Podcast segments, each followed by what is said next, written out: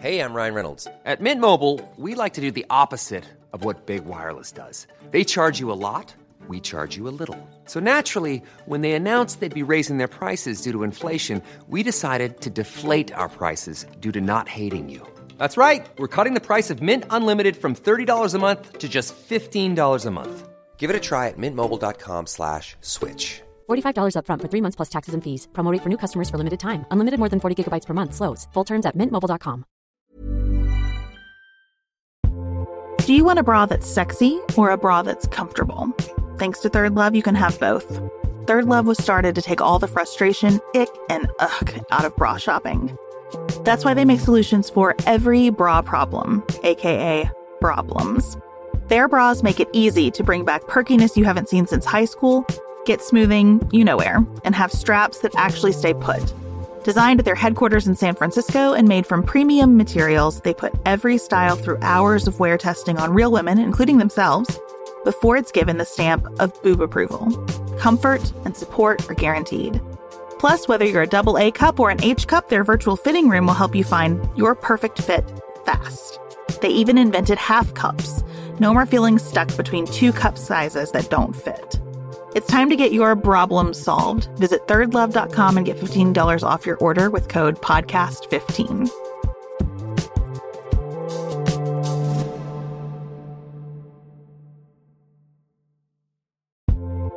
Summer is here.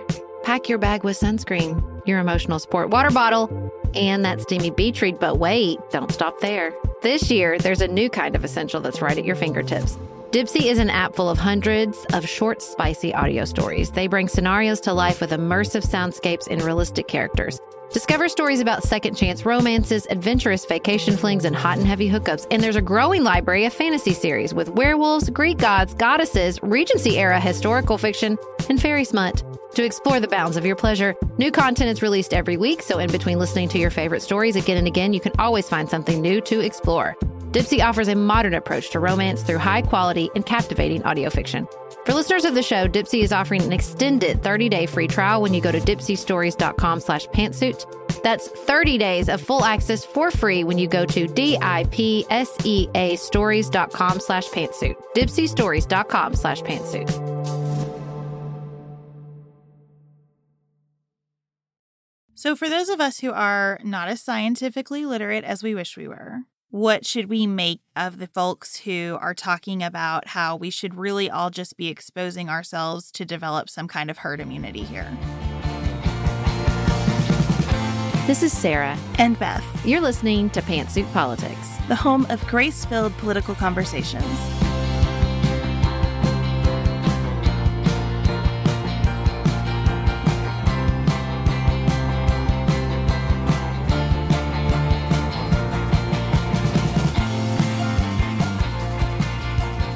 Hello, everyone. Welcome to another episode of Pantsuit Politics. Today, we're going to catch up on the headlines, and we have brought Michelle back to answer your questions about COVID 19 because the answer to do you have questions for Michelle was a resounding, oh, yes, we do. So we'll be going through that later in the show with her. But first, we wanted to catch up on the myriad of ways the Trump administration is failing in its duty to protect America during a global pandemic. It is tempting for me to say he's bad at it and try to ignore all the ways that he's bad at it. But the reality is, the consequences of his terrible leadership and their terrible decisions are starting to really play out in many of our lives. And we think it's really important to focus on that and to process that before we go back to a place of he's just not up to the task. So we're going to do that. Um, we'll end this section on a positive note with local leaders who are up to the task, and then we'll share our interview with Michelle. Sarah, what I'm hearing you say is that you want me to come out of my basket of he's not up for it and really flesh out the items that I have put in that basket. Mm, well, I just I think it's a couple things. One is it's so tempting to me to just be like he's bad, he's bad, he's bad. And yeah, but if we don't stay laser focused on the consequences of the different ways in which he's bad at his job, one, we can't help the people who are being hurt. Um, and two, I just think that's his strategy is like do a lot of bad things at once so you can't keep up. And also find an enemy to go after, which is what he's doing with the World Health Organization, so that we're distracted. And it just feels very important to not be distracted. I don't think your basket is a is a distraction technique. I just think it is again, I don't think a basket is big enough. I think we're at a dump truck level by now. Um, but it does seem important to sort of piece through all of it. I'm going to start with the World Health Organization then. Trump has made public comments several times now about defunding the WHO because he believes that it did not adequately prepare the world for the virus. And more interestingly, that it unreasonably accepted assurances from China about the way that the Chinese government was handling the virus. What is really strange about that is that the president himself you just do a quick Google search and you can see where mm-hmm. from his lips he's saying the Chinese government's doing a great job. My my buddy Xi Jinping has this under control. Mm-hmm. And I have more grace for one of those than the other. And surprise, it's not the president because the World Health Organization, as it relates to China, I think is in a very similar position to officials in the Trump administration and governors as it relates to Trump. This is what it is. China as a country exists and has the leaders that it has. And if you're the World Health Organization, you need to do enough to engender favor with those leaders for mm-hmm. them to be cooperative with you. You can't, as the World Health Organization, go around slamming China six ways to Sunday and expect to get your inspectors on the ground to do research and understand what's happening. You know, you must have their cooperation. And so you do what it takes to get it. And that's exactly what we see from Dr. Birx and Dr. Fauci and governors across the United States who've been very reluctant to be super critical of the president because he is who he is and he is the president. And they need his cooperation on some level. And so they're not going to go out of their way to piss him off right now.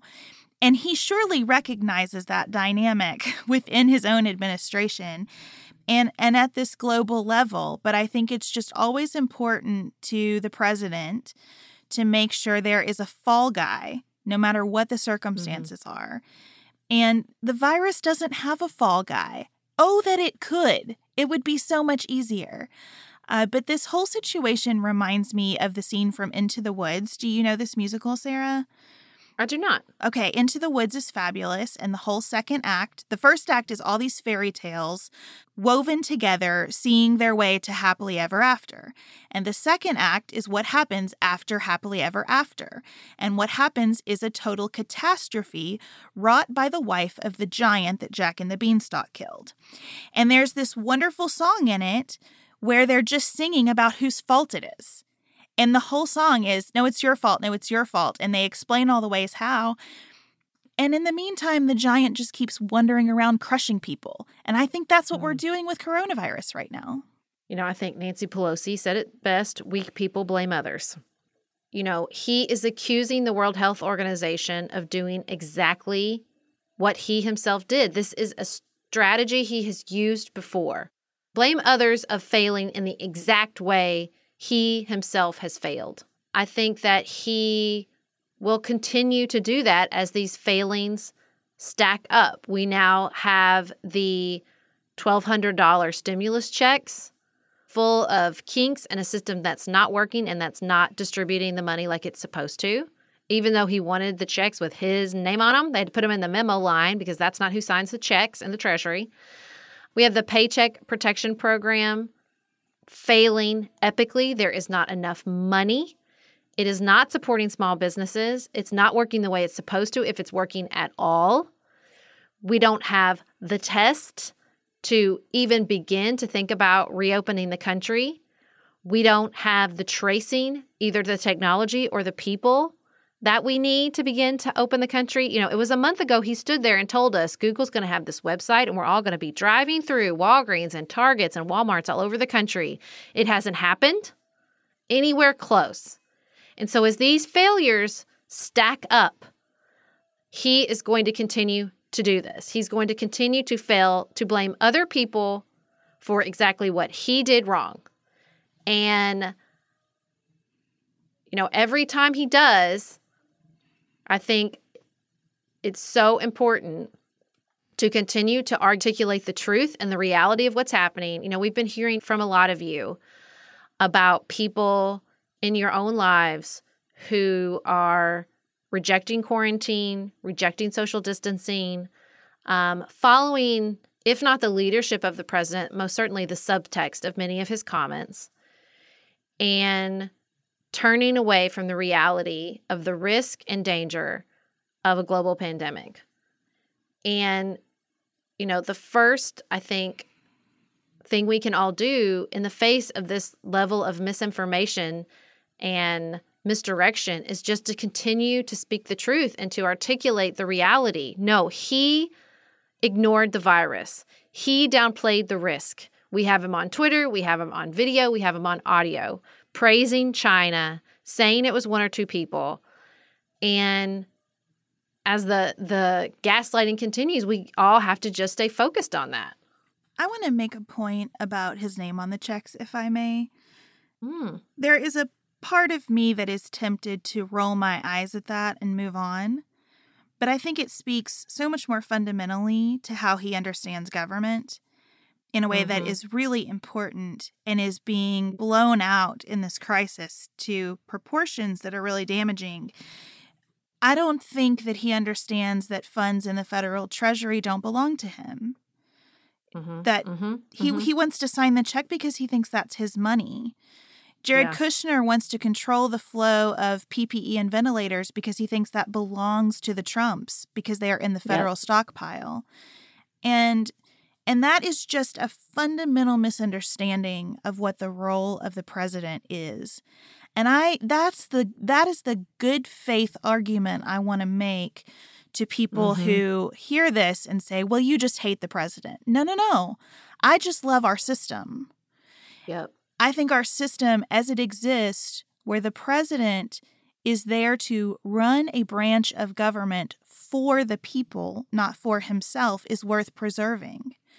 And when you have someone who says, I'm going to sign that check in a way that makes what was a very impossibly difficult task of quickly getting all this money out accurately in a in a rushed way even more difficult because he's adding a layer into a process that's already a hard process.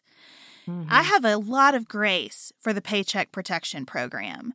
That was a hard thing to do. It was a hard thing to pull together. It is very problematic in its oversight, in its execution, in the way that if you have a, an existing relationship with a banker, you're much better positioned than someone who doesn't. That's mm-hmm. not okay. But at the same time, I understand that the United States Congress said things are on fire we're not going to say, well, this water looks a little muddy. We're only going to have clear water. So just hang on, let the fire rage. You know, they did what they could do quickly. And now they're trying to figure out what comes next. And I'll be honest with you and say that if I were a member of Congress, I wouldn't like it, but I would vote with the Republicans for a clean authorization of more money for this program because even though it's not working well, it's something, and we must get this relief out there. And then I would fight like crazy for more money for state and local governments and for hospitals, for all the other places we need that money, and fight like crazy for good oversight on it. You know, there this this is the thing to me. This is a crisis, which by definition means all of our options suck. There are not great available options.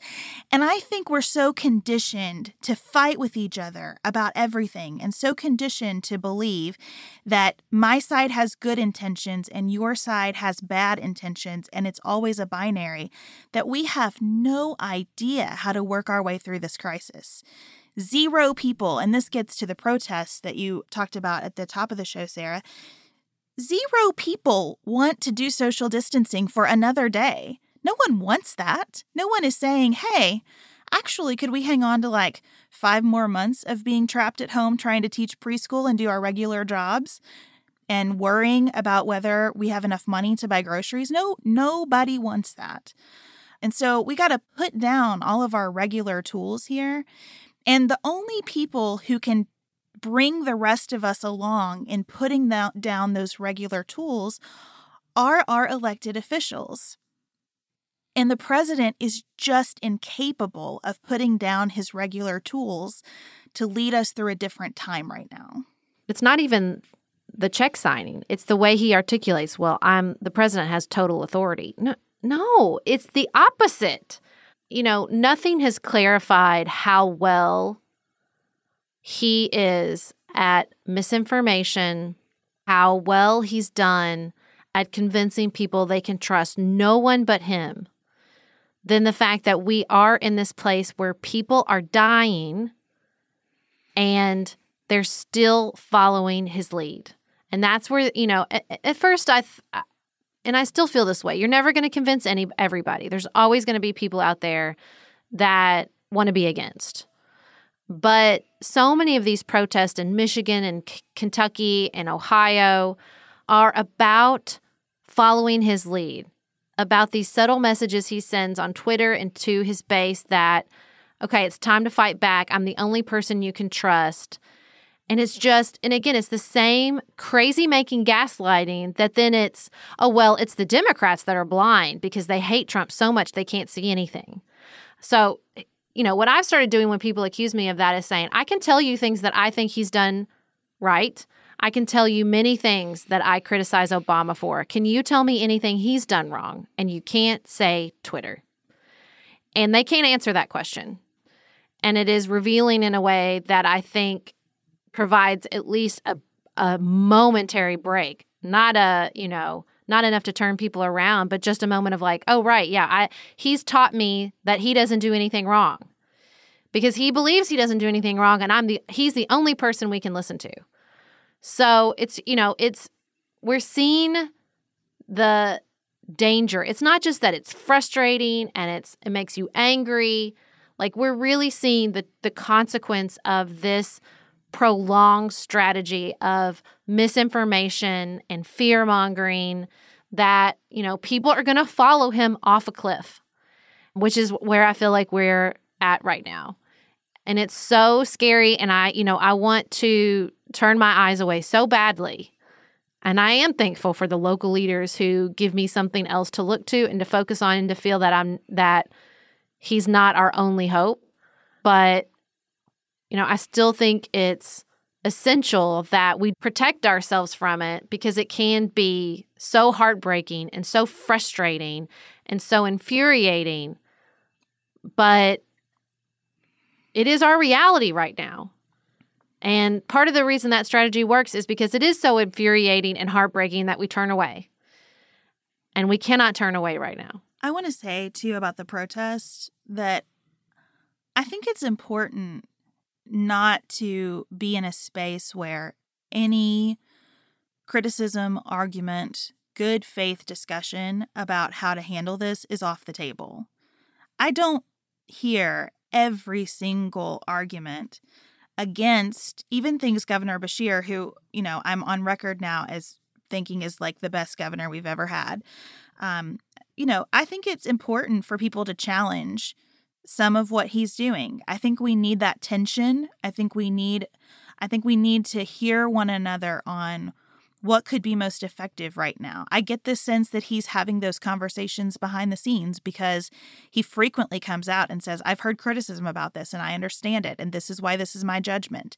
That's important. So I don't mm-hmm. want to be like a social distancing sycophant who who won't hear any kind of criticism of what's happening. And at the same time, I don't think what you're seeing in these protests has much, if anything, to do with following public health guidance or not. The mishmash of chants that were shouted mm-hmm. over our governor yesterday tells you that this is the culture wars painted on top of a pandemic. it was abortion is not essential. Okay. So you're shouting your concern for life over someone who's literally announcing deaths. Forgive me for having some cognitive dissonance. You know, and all of this about we want to work, reopen Kentucky, don't let fear govern. Well, listen. Again, everybody wants to get things open as soon as possible. But here's the other side of it. If we look at what we're learning throughout the world, you can reopen stuff and people don't come. because mm-hmm. until the mm-hmm. public feels confident mm-hmm. that we mm-hmm. can safely engage with one another, most of us are going to stay home. And that puts businesses in a worse spot because there's yep. a cost to being open if nobody's coming through your doors and spending money. Right yep. now, the lost opportunity cost is huge, and I do not deny that a bit. But think about how much bigger it will be when we say, go ahead, turn your lights on, pay your employees, pay your rent, pay for water, pay for internet service, pay for all the things that you need, pay for inventory, get it all back in the stores, and then no one comes for a period of months. We mm-hmm. got to work through this really thoughtfully and mm-hmm. one step at a time and one layer at a time. And so it's just not as simple as something that you can put on a sign. I wish it were. But when you hear all of these things together, you're not a king to our governor. Well, friends, if you, if that's where you're coming from from a liberty perspective, Take up your first beef with the President of the United States, who talks mm-hmm. about himself as a king every single day. Federalism doesn't mean no one is the boss of you, it means that the state is the first boss of you and the most mm-hmm. powerful boss of you. And I get, again, that there are good faith arguments about whether something is effective or not, whether it psychologically takes us too far. This is very complicated. There are no good or correct answers but the inconsistency of the position makes me not take it seriously. And I don't want to be there with my fellow Americans, but that's where I am about these protests. Well, we know many of you are struggling, like we said, with family members and friends who are not taking this seriously. And so we want to put out a call for those of you who have had firsthand experiences with the virus healthcare workers, people in recovery from the virus, people whose family members have contracted or passed away from the virus. If you're willing to talk to us, because we hope, because we're not CNN or the New York Times or Washington Post, we're just two moms in Kentucky who have this amazing community of people.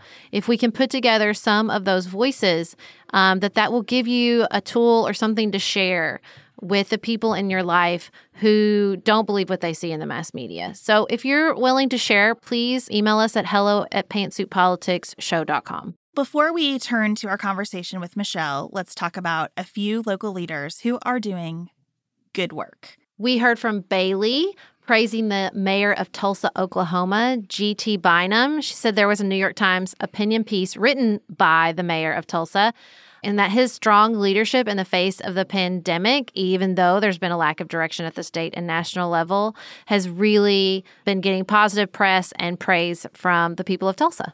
We also heard from Rachel about State Senator Jeff Jackson in North Carolina, who she says has always been a local favorite, but has really been a steady presence and has done a great job with his social media, making sure that he's not spreading fear but facts. And Rachel appreciates it very much.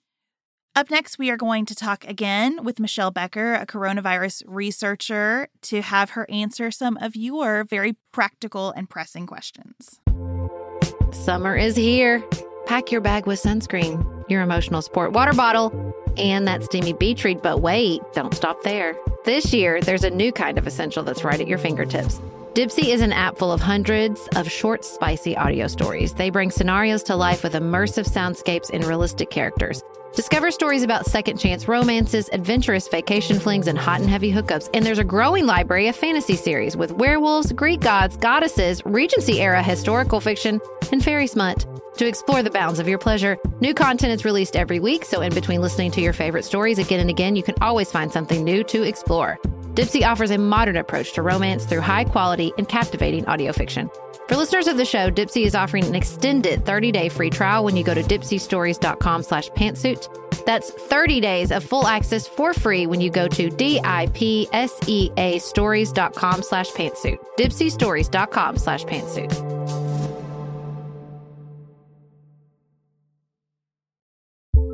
This show is sponsored by BetterHelp. This year is going by so quickly, and I had a little bit of a moment of panic about it this week. I thought to myself, I'm losing track of time. It's going so fast. It's going to be December before I know it. My kids are growing up, and I just kind of was spinning out. And I stopped and I closed my eyes and I pictured my last therapist, who I haven't seen since the end of 2020. But I remember the way he talked me through these issues, and I sort of channeled his energy and put my feet on the ground and thought, this is just how time feels now, and there's nothing wrong with that or right about it. It just is. But those skills that I learned in therapy are so important to helping me take a second to celebrate what's going right and decide what I want to adjust for the rest of the year. If you're thinking of starting therapy, which I cannot recommend enough, give BetterHelp a try. It's entirely online, designed to be convenient, flexible, and suited to your schedule. Just fill out a brief questionnaire to get matched with a licensed therapist and switch therapists at any time for no additional charge. Take a moment. Visit betterhelp.com slash pantsuit today to get 10% off your first month. That's betterhelp, H-E-L-P dot com slash pantsuit. The second most stressful thing after planning a trip is packing for it. This is true. This is a true story. I have just told you the clothes I have don't fit. They don't go together the way I want them to, or I'm missing some essential piece. And then I discovered Quince. It's my go to for high quality vacation essentials, like this premium European linen dress that's going to get us all through the heat wherever we're traveling. Blouses and shorts from $30, washable silk tops, premium luggage options, and so much more. All Quince items are priced 50 to 80% less than their similar brands. By partnering directly with top factories, Quince cuts out the cost of the middleman and passes the savings on to all of us. And Quince only works with factories that use safe, ethical, and responsible manufacturing practices and premium fabrics and finishes. I got big plans for my Quince chiffon pleated skirt. In Japan, they like a loose, flowy look over there to battle the heat. I will be adopting that strategy with that skirt. Pack your bags with high quality essentials from Quince. Go to quince.com slash pantsuit for free shipping on your order and 365 day returns. That's Q U I N C E dot com slash pantsuit to get free shipping and 365 day returns. Quince.com slash pantsuit.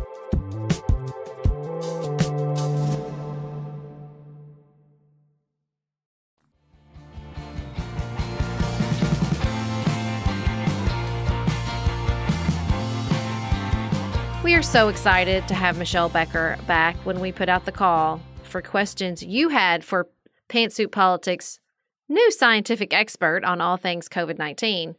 You responded very passionately, and Michelle was generous enough to sit down with us and walk through many of your questions. Michelle, thank you so much for coming back. We put out a call for any questions people had of you and and they answered. So here we are with lots and lots of questions. Let's start with I'm trying not to get COVID 19. And I'm worried about things like bringing groceries into my house or ordering takeout, which we touched on a little bit last time.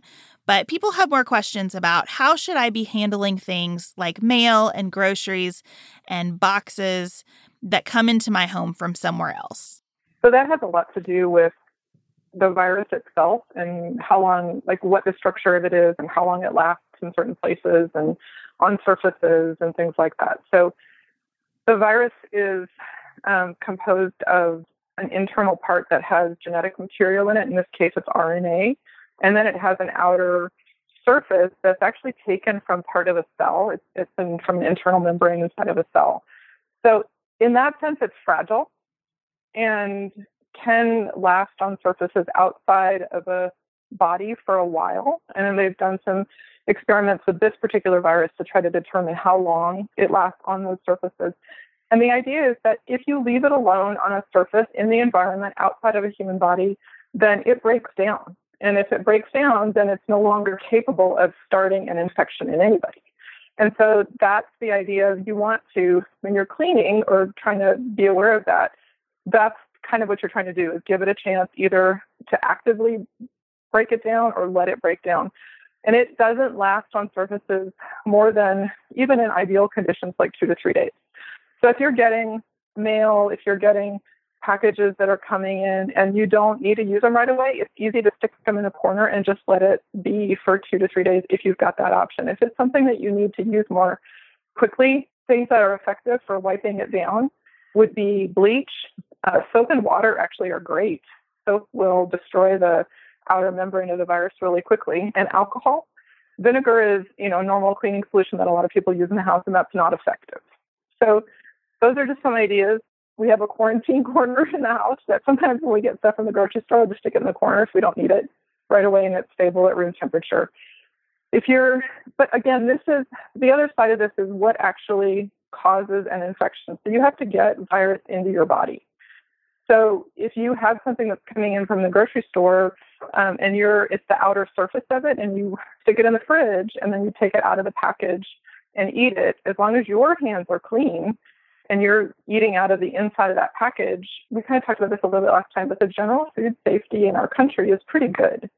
So food that's prepared or food that's packaged, there's normal food safety handling that's going on in that that's going to prevent pretty much any, for the most part, pretty much any uh, contamination of that food substance from a from somebody who's handling or working with it that in that process. So you want to you've got to think about people that have maybe been in contact with that product in that time frame, either making the food or packaging it or delivering it.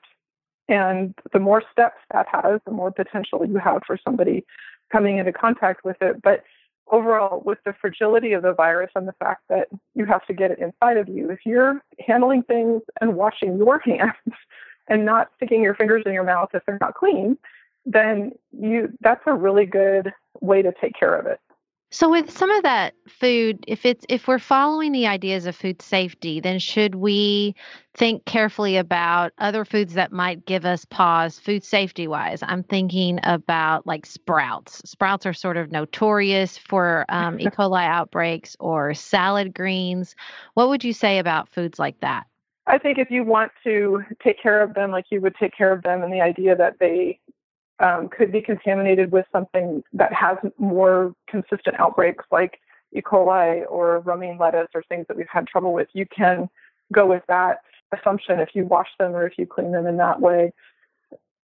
I think even rinsing, like if you rinse your salad greens and then spin them or dry them or eat them or whatever after that, rinsing does a great job as well. It's that me- mechanism, the mechanism of water running over um, anything that you we're going to eat is great. It doesn't have to be a special, you don't have to Clorox your lettuce. You don't have to do anything overly dramatic with things like that because they're those normal, and again, they're still being tested, um, normal farm production and things like that that are being tested for those other contaminants are coming up. Those are still being taken care of. But this, you have to have somebody who's really actively infected, actively sneezing on your food and actively getting it to your house before that virus normally breaks down. And just any of those things that distance that time frame or that process is going to reduce the risk of picking up something from the food that you are bringing into your house.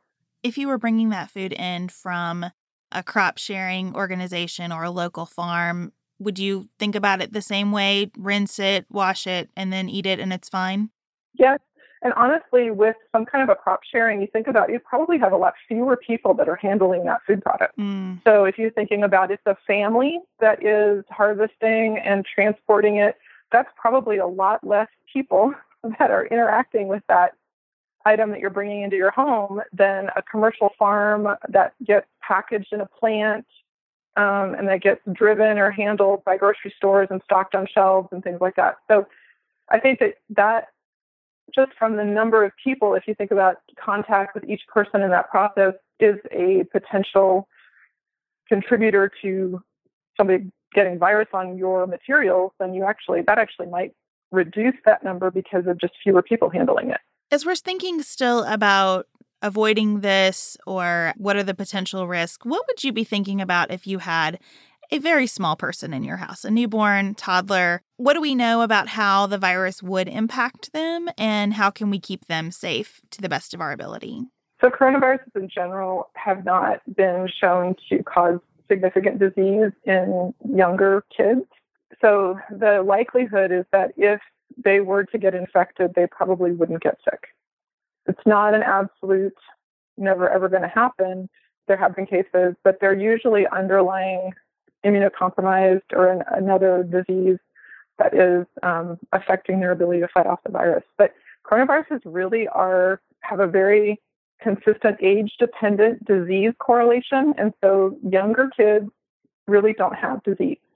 And so it really is the more the numbers get higher and higher with severity of disease and actual symptoms, the older somebody gets. The issue that is being looked at with kids is that if they get exposed to the virus and actually are infected and replicating virus, they may shed virus and give it to other people more um, and have that not be as obvious because they're really not sick and have that get passed on. So that's one of the concerns I've heard about people talking about having kids go stay with grandparents because if there's a chance the kids are sick and it's not obvious, they could infect um, and cause disease in somebody who's older. But in general, there's not so much concern about kids getting sick. We had lots of questions about hydroxychloroquine and acetaminophen and other ways that we might treat this antibiotics. Can you talk with us about what actually could be effective, what is unknown in terms of being effective, what we should stay away from, and how we should be thinking about this? So, we talked, I think, about this a little bit last time, but the idea is that if you get infected, it's normally a lung disease, so it is going to hit your lungs. Um, and we can, there's a little bit of information about potentially a GI component of that too, and I can talk about that in a second. But your body is going to have an immune reaction to it um, that kicks in a couple of days usually after the initial infection. So the virus is going to be absorbed into your body, usually through your mouth, through your lungs, and it's going to start replicating inside those cells. And that will set off a notice to your body that something's wrong, and so the immune cells are going to come back in and um, try to fight that off. So the issue with the hydroxychloroquine and the azithromycin, which is the antibiotic that was initially tried, is that the hydroxychloroquine is an anti-malarial drug, but it's also used in people um, who have some autoimmune diseases, and so it is known to be immune modulator and anti-inflammatory. And so that is part probably why it was tried initially, because one of the things that we were seeing is that there's an, there seems to be in a lot of people who have severe disease an overreaction of the immune system. And so things that were helping to ramp down the immune system um, later on in the infection is something that might help people survive. The there's actually a, there was a trial in the U.S. that was started with hydroxychloroquine that was stopped because people were having some cardiac problems um, in the trial. So that whole idea of hydroxychloroquine has been, from what I can tell, pretty much debunked at this point. Um, but again, as a something like this, like a pandemic, when people don't know what's going on, and are seeing symptoms and are trying to react to symptoms, they're going to try and use whatever's in their toolbox. So that was the initial trial for this. Azithromycin as an antibiotic, normally you wouldn't think about that because it's against a bacteria and not a virus. But again, it's used in combination, and, and some antibiotics have other activity besides just um, hitting the, the bacteria. And there's also, all of us have bacteria in your gut all the time. And so there's more and more actually really fascinating research going on right now about what that bacteria does in your body just in a normal day and what impact it could have on interactions with other pathogens that you come into contact with. There's ideas of how you metabolize food and dealing with obesity and dealing with um, being able to put on or take off weight.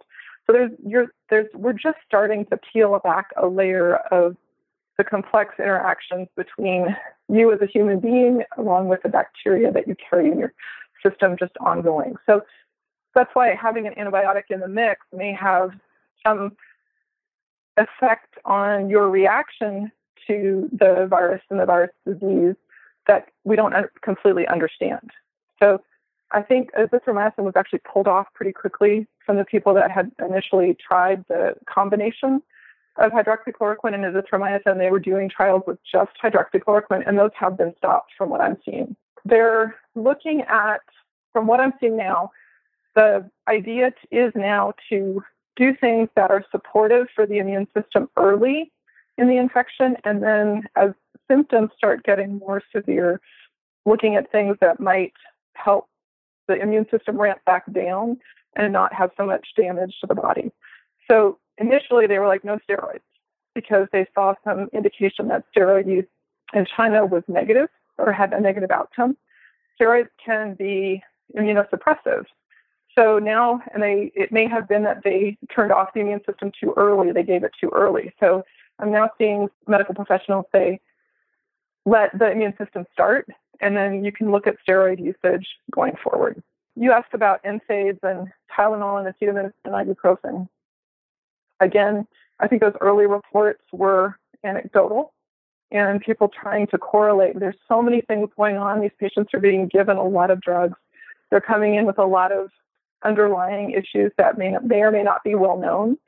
And doctors are just trying to give them as much supportive care as they possibly can and help them get through this. Because uh, if you can get through the hardest part of this, if you're really sick, people are recovering. And so it's that supportive care that they're trying to figure out what's best. So initially, it did look like some of the NSAIDs were potentially linked to outcomes that weren't as good. And so they were saying, okay, don't do that.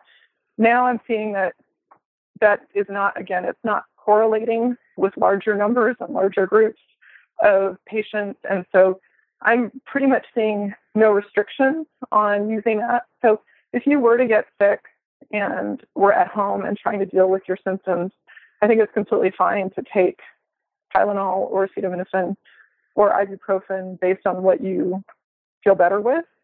Um, I think initially one of the ideas was not um, aspirin because ha- aspirin has a connection with kids that have um, chickenpox, and they can have another reaction in a small number of cases. So, if kids have chickenpox, they say don't give aspirin. I think they were correlating that at the same in the same way. But from what I'm seeing now, it doesn't seem that there's any generalized and confirmed restrictions on using um, any of the things that help bring down a fever or help with anti-inflammatory properties. This reminds me of when I was a lawyer and it made me so uncomfortable that I constantly had to tell clients, here's what I think should happen, but I don't really know what will happen.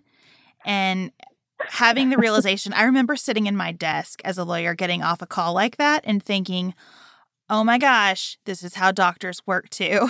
they they have some ideas, but they don't always know. And it's just very hard to like sit with. We're not sure. Earth Breeze Eco Sheets look just like a dryer sheet, but it's ultra concentrated, liquidless laundry detergent. It's the best of all worlds.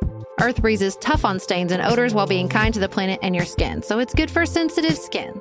It reduces plastic waste. All of these things are true and amazing, but let's get to the heart of it. Y'all know I have a laundry system. You know it revolves around training children as young as possible to do their own laundry. Earth Breeze Sheets feels like they were invented for this. Because littles maybe sometimes struggle with those big heavy jugs, or maybe you worry about the pods, but here we go. Here we go, y'all. Earth Breeze Eco Sheets. It's like the perfect solution. A child as young as two can handle these sheets. And even with toddlers, like you can get them involved. And this is a way to get them helping with laundry even before they could do it themselves. Ugh, God, I love it so much. Right now, our listeners can receive 40% off Earth Breeze just by going to earthbreeze.com slash pantsuit. That's earthbreeze.com slash pantsuit to cut out single-use plastic in your laundry room and claim 40% off your subscription. earthbreeze.com slash pantsuit.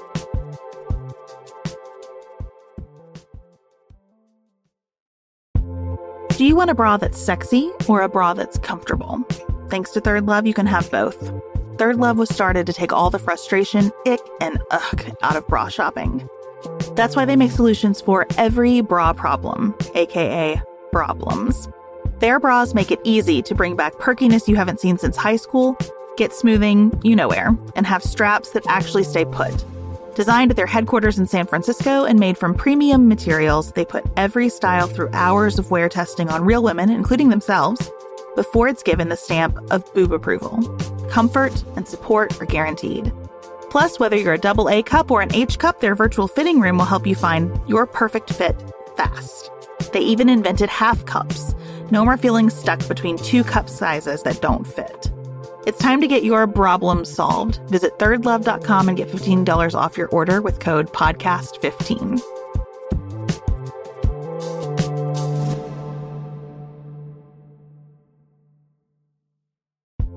We do quite a bit of hosting here at the Silvers household, and I think there is nothing that completes a table for dinner like a beautiful loaf of bread. And Wild Grain has made that so simple because they send gorgeous loaves of sourdough bread. Lots of spins on the ingredients, but always just this fantastic, high quality, easy to bake in 25 minutes or less from frozen bread that turns out perfectly every single time. I also have to tell you about the free croissants for life that come with your wild grain orders. And those croissants make the morning, your brunch, maybe your late night snack flaky and like you're sitting in a French cafe and they're just perfect every single time. That's what I love about Wild Grain. It's easy, it's consistent, it's fully customizable. It is the first ever bake from frozen subscription box for sourdough breads, fresh pastas, and artisanal pastries. For a limited time, you can get $30 off the first box plus free croissants in every box when you go to wildgrain.com slash pantsuit to start your subscription. You heard me. Free croissants in every box and $30 off your first box when you go to wildgrain.com slash pantsuit. That's wildgrain.com slash pantsuit, or you can use promo code pantsuit at checkout.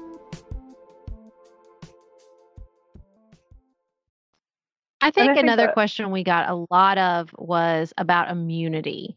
What does it Mhm. mean if you have immunity? You know, I heard a very confusing report on basically depends on where you live, many people are exposed, if the immunity tests um, are even accurate. Like, can you pass the virus if you're already immune from it? We have lots of questions about that. So there's probably an overlap between getting immune and still having some virus in your system. So if you think about if you ha- or have an ongoing infection, it's going to start off with just a few particles, and if your body is actually going to give that virus a place to make lots more viruses. We call the um, if you put one virus in a cell and you get a certain number out, we actually call that a burst size. And so some viruses, you put one in, you get 10 out. If you put one in, you get 100 out. Some, you get 1,000 out. So you can have a really significant number of, amp- you know, that amplification step in your body. And if you think about that, if that's going on in your lungs, then you are breathing out virus while that's going on because that's just part of the air exchange. It's coming in and out and out. You think about if you have virus in your GI tract, then you could shed it through your stool. And that can potentially, you know, even if we're trying to be really hygienic, you can actually spread that too. Um, right now, it seems that virus that is being coming out of with a cough or a sneeze or breathing is um, how it gets passed. There is some evidence that there's virus in the GI tract, but probably there's we haven't confirmed that that's actually infectious and capable of starting another round of infection. But as that virus amplifies in your body, your immune system rushes in to try to dampen that whole process down. And in that process of the immune system running, coming in, you are going to have antibodies that identify that um, virus and help eliminate it or knock it down and knock that whole process down. And that's what they're testing for. They're actually testing for that you have antibodies in your system that have responded to this specific virus and are now the antibodies are amplifying and your body is making lots of those and those can be detected in your blood.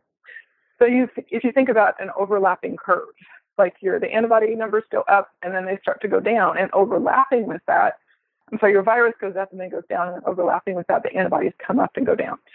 So the antibody tests that they're starting to come out with more and more, which I'm really excited to see, they're looking for those antibodies in your blood.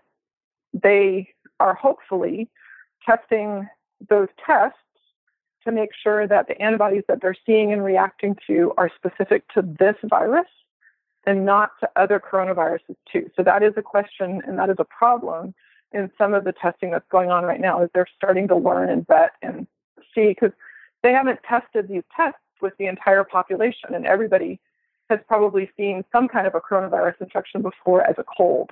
So there's going to be different combinations of antibodies that people have. So you have to verify, you have to vet those tests and test the tests and make sure that information is correct. So as the antibodies come up, you essentially can, by test, be said to be immune or have had an immune reaction to this virus. But that will probably become positive before your body has completely cleared the virus. So that is more probably related to a symptom onset if you are symptomatic. And so you can do some counting. There's some, I don't know the exact numbers right now, but I think most people are saying if you are 14 days out of being symptomatic, as far as we know, you're not really shedding virus anymore. But that is, there's some shoulders around that information too. So maybe it's 10 days, maybe it's 18 days or something like that. But it's going to get less and less and less as you go down. And so even if you have a little bit of virus that you're producing or that's left in your system, it's just going to get less and less and less. And then you would be less infectious to somebody else in that process. So the testing ongoing, like after symptoms, should maintain some positivity for the fact that you have had antibodies or you have antibodies to that, whereas the virus would go down. But if you're coming right out of an infection, those two things could overlap, where you would be potentially still producing a little bit of virus or having some in your system, but also saying that you're positive for antibodies and therefore immune. But the longer you get away from being symptomatic or having um, the actual infection, the less chance it is that you're producing virus and you're still producing, but you are still producing antibodies. So, for those of us who are not as scientifically literate as we wish we were, what should we make of the folks who are talking about how we should really all just be exposing ourselves to develop some kind of herd immunity here? When you look at the data alone and you take out a lot of other factors, that is one way to do this. The problem comes with how much that could potentially cause in a short term in the problems in the in the healthcare system and in people dying. Ultimately, that is the goal and essentially, we have some level of herd immunity to these other coronaviruses that cause colds. And we have, essentially, we have herd immunity for the circulating flu viruses. So ideally, we will get to that point. And I think with as contagious and infectious as this virus is, we probably will get there. The I think the idea is that depending on how we come out of social distancing, that that could take a shorter or a longer period of time. And the other side of that, too, is we really don't know. Herd immunity depends on people staying immune. And so the other side of that is if we don't have durable immunity to this virus and you, your immunity wanes, or sorry, wanes, and you can get reinfected, then that changes some of the dynamics a little bit. But still, for a virus to pass person to person to person to person, there has to be a certain percentage of those people who are capable of getting infected and producing virus to get somebody else infected before the immune system clamps down on it. You could have immunity to a flu virus that's going around because either you had a vaccine that hit it or you had that strain before, and you could be exposed to it and it could start replicating in your body, but your immune system kicks right in and knocks it out, and hopefully you don't have any symptoms. But you have now reactivated your immunity to that virus too. So that just on that is that ongoing herd immunity because it hits a person, and if there's enough people around them that are already immune to it, it doesn't have anywhere to go. It just fizzles out and dies. That that whole outbreak or that whole round of infection. So this has been bad because this has everybody around somebody who is infected is naive and doesn't have immunity. So it has lots of places to go.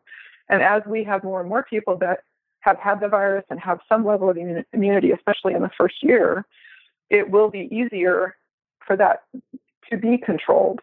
But in general, herd immunity is thought to happen when we have about 70% of people who have some level of immunity to it. And models right now say even when this first wave goes over, we probably will have between 3 and 30% of the people immune. Now, hopefully that's closer to the 30, not the three. But um, that's again needs testing and needs a better understanding of people who might be asymptomatic or mildly symptomatic um, and actually have had the had the virus and had the disease. So, but 70% is usually considered decent herd immunity, and we're a ways away from that. There are a lot of models out there and a lot of analysis of those models. People kind of drawing conclusions about mortality rate of COVID 19 versus flu. I wonder if you think we are anywhere near having enough data to reach those conclusions, um, or just how how confident should we feel in the modeling right now? So the biggest issue for that number or for that analysis is the denominator of how many people are infected. And because of the lack of initial testing and testing of general populations. Um, we're not going to know that until we have really widespread antibody testing. And that is starting. I'm, like I said, I'm encouraged to see that starting. Um, I've also, on the other side of that, heard about tests that were released but aren't actually correct. They're not giving good results. So once we have reliable tests that really pretty much a broad swath of people can get tested, then we'll start to have that denominator and we'll start to be able to understand what the percentages are of people who may have been exposed to the virus and had an active infection but didn't get severe disease or did or either were mildly symptomatic or asymptomatic. And that's the that's the number we need to be able to actually figure out which of these models are accurate. And that's the number that we don't have. So that hopefully in the next couple of months, we will start having those tests and we will start having them used widely enough that people will start to have the answer and start to have that denominator number. And it is, you know, right now the current with the numbers, the initial numbers coming out of China, we were looking at potentially a one to three percent mortality rate, um, where flu is down at 0.1 percent. So that was a 10 to 30 fold higher uh, mortality rate. And there is a possibility that if our number of people that are actually infected and are mildly or asymptomatically infected, that number could be closer to flu. But the difference between flu and this is what you were just talking about with herd immunity, because we do have immunity and we do have resources for flu that we don't have for this virus. But you could look at in the future that this could become more like flu but we still need that denominator number to be able to figure that out. Michelle, thank you for volunteering to continue to take a influx of our many, many, many COVID 19 questions. I'm sure there will be more. We really, really appreciate it. And I second it, Michelle. Thank you so much for spending time with us. Thank you. Thank you guys for your platform and doing this. This is really great.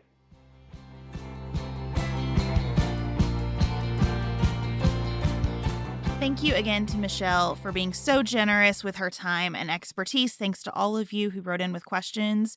I'm sure that this episode is a perfect example of if you have a question, someone else has that same question too. Mm-hmm. So feel free to send anything else our way that you'd like us to dig into.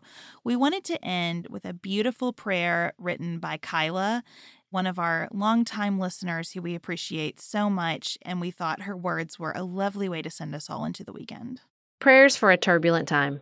God of tiny, perfect flowers and big, terrible pandemics. God of our most rapturous joys and deepest growling fears. God who was and is and will forever be present and steady and close. When everything in us has been kicked up like a cloud of dust, slow the winds so we too can settle. When the realization that we have no control over the future breaks anew, Hold our wild, grasping hands in your gentle steadiness. When we seek comfort in objects and organization and do not find it, draw us closer and remind us that peace is found in you and it is found freely without our frantic striving. When we are afraid, when we feel aloft and rootless, when it is all dust upon dust, remind us that you are our anchor, good and certain, and always holding us fast tethered by your unshakable love. Amen. Thank you all so much for being here. We'll be back with you on Tuesday between now and then. Join us on social media and on Patreon. Thanks for everything you're doing. Stay safe, stay healthy, stay at home, and keep it nuanced.